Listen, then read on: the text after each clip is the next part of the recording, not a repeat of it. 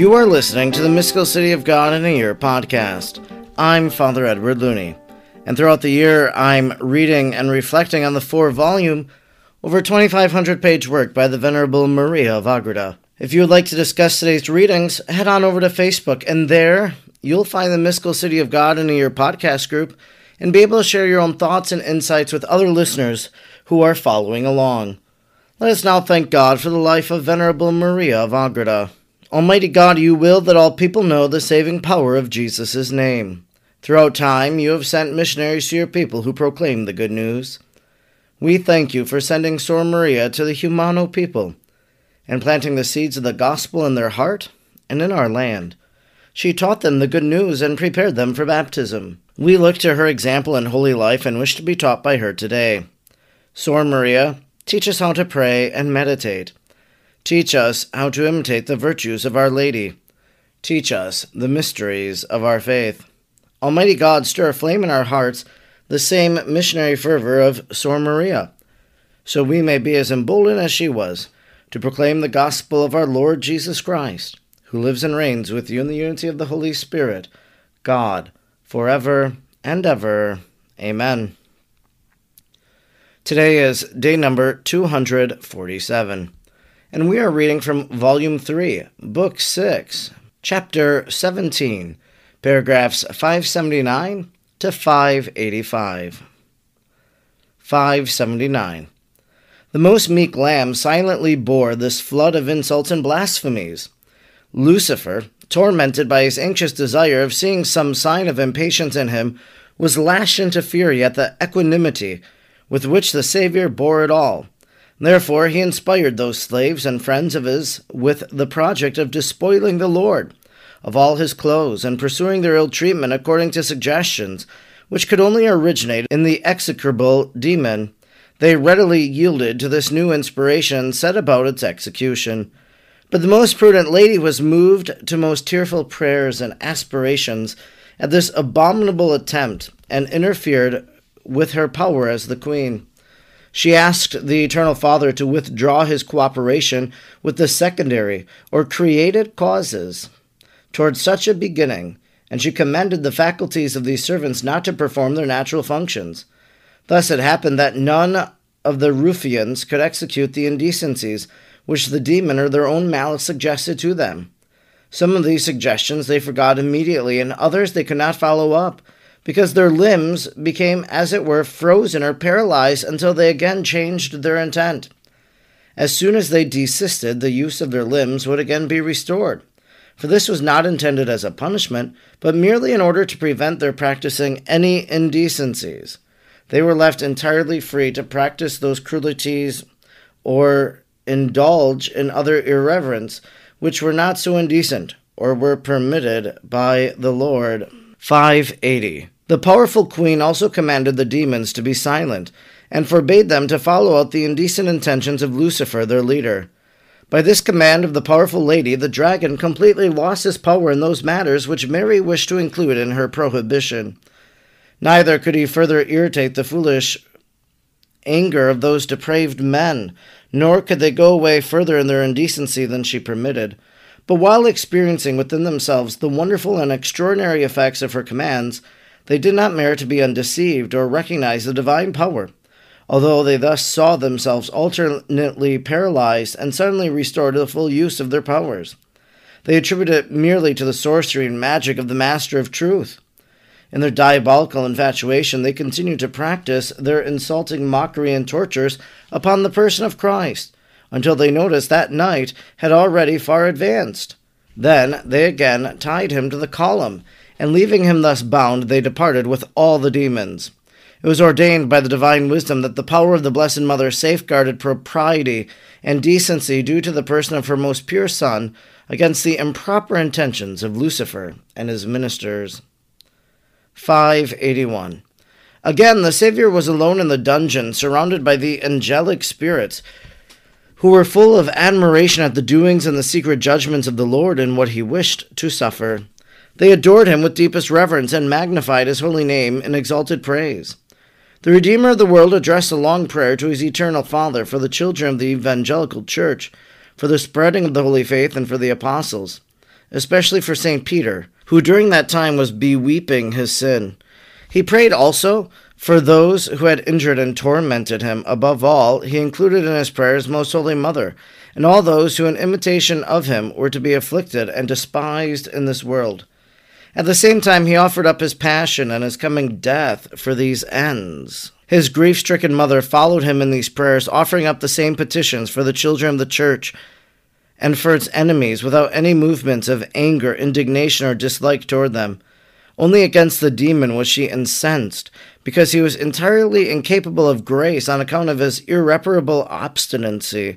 In sorrowful complaints, she addressed the Lord, saying, 582. Divine love of my soul, my Son and Lord, thou art worthy to be reverenced, honored, and praised by all creatures, since thou art the image of the eternal Father and the figure of his substance. Hebrews 1 3. Infinite in thy being and in thy perfections, thou art the beginning of all holiness. Apocalypse 1 8. But if the creatures are to serve thee in entire subjection, why do they now, my Lord and God, despise, vilify, insult, and torture thy person? which is worthy of the highest worship and adoration. Why has the malice of men risen to such a pitch? Why has pride dared to raise itself even above heaven? How can envy become so powerful? Thou art the only and unclouded Sun of Justice, which enlightens and dispels the darkness of sin. John 1 9. Thou art the fountain of grace, withholding its waters from no one. Thou art the one who in his liberal love givest being and life to all that live upon this earth, and all things depend upon thee, while thou hast need of none. Acts 17:28. What then have they seen in thy doings? What have they found in thy passion that they should treat thee in so vile a manner? O most atrocious wickedness of sin, which has so disfigured the heavenly beauty and obscured the light of thy countenance. O cruel sin, which is so inhumanly pursues the repair of all thy evil consequences. But I understand, my son and master. I understand that thou art the builder of the true love, the author of human salvation, the master and lord of virtues. Psalm 23:10. Thou wishest to put into practice thyself what thou teachest the humble disciples of thy school. Thou wishest to humble pride, confound haughtiness, and become the example of eternal salvation to all. And if thou desirest that all imitate thy ineffable patience and charity, then that is my duty before all others, since I have administered to thee the material, and clothed thee in this body now subjected to suffering, and wounded, spit upon, and buffeted. O would that I alone should suffer these pains, and that thou, my most innocent son, be spared. And since this is not possible, let me suffer with thee unto death. You, O heavenly spirits, who, full of wonder at the long suffering of my Son, recognize his immutable deity, the innocence and excellence of his humanity. Seek ye to compensate for these injuries and blasphemies heaped upon him by men. Give him glory and magnificence, wisdom, honor, and virtue. Apocalypse 5:12. Invite the heavens, the planets, and the stars, and the elements to acknowledge and confess him, and see whether there is another sorrow equal to mine. Such are many more or the sorrowful aspirations of the most pure lady in giving vent to the bitterness of her grief and pain. 583. Pureless was the patience of the heavenly princess in the death and passion of her beloved Son and Lord, so that what she suffered never seemed to her much, nor her afflictions equal to those demanded by her affection, which was measured only by the love and dignity of her Son and the greatness of his sufferings. Nor did she in any of the injuries and affronts against the Lord take any account of their being committed against herself. She reflected not on the share which she herself had in them, although she was made to suffer so much by all of them. She deplored them only in so far as they outraged the divine personality and caused damage to the aggressors. She prayed for them all, that the Most High might pardon them and grant them salvation from the evils of sin and enlightenment, for gaining the fruits of redemption. Instruction given by the Queen of Heaven, Most Holy Mary. 584. My daughter, it is written in the Holy Gospels, John 5:57, that the eternal Father has given to his only Son and mine the power to judge and condemn the reprobate on the last day, the day of universal judgment. This was eminently proper, not only in order that all the sinners may see their judge, who will sentence them according to the most just will of God, but also in order that they may behold and recognize his humanity, by which they were redeemed, and be confronted in it with the torments and injuries it suffered, in order to rescue them from eternal damnation. The same judge and Lord who shall judge them shall also advance the charge, as they cannot answer or satisfy for the crimes with which he charges them. Their confusion will be only the beginning of the eternal torments, which they merit by their obstinate ingratitude. For then shall become evident to all the world the greatness of his most merciful and kind redemption, and the justice of their damnation. Great was the sorrow, most bitter the grief of my most holy Son, that not all should make use of the fruits of his redemption.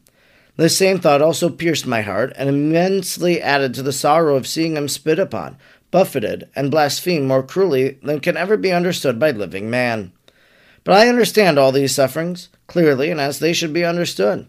Therefore, my sorrow was great in proportion to this knowledge, just as it was also the measure of my reverence and love of the person of Christ, my Son and Lord. But next to this sorrow, my greatest one was to know that after all these death dealing sufferings of the Lord, so many men should still damn themselves, even without sight of all the infinite treasures of grace.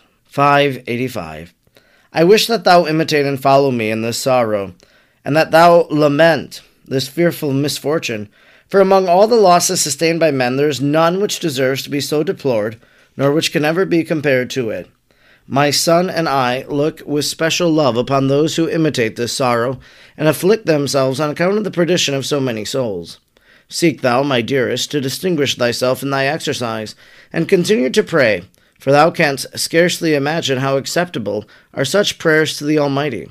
But remember his promise, that those who pray shall receive, and that to those who knock the gates of his infinite treasure shall be opened. In order that thou mayest have something to offer in return, write into thy heart what my most holy Son and thy spouse suffered at the hands of those vile and depraved men, and the invincible patience, meekness, and silence with which he submitted to their wicked whims. With this example, labor from now on that no anger nor any other passion of a daughter of Adam have any sway over thee. Let any interior and ever active horror of pride and a dread of injuring thy neighbor be engendered in thy bosom.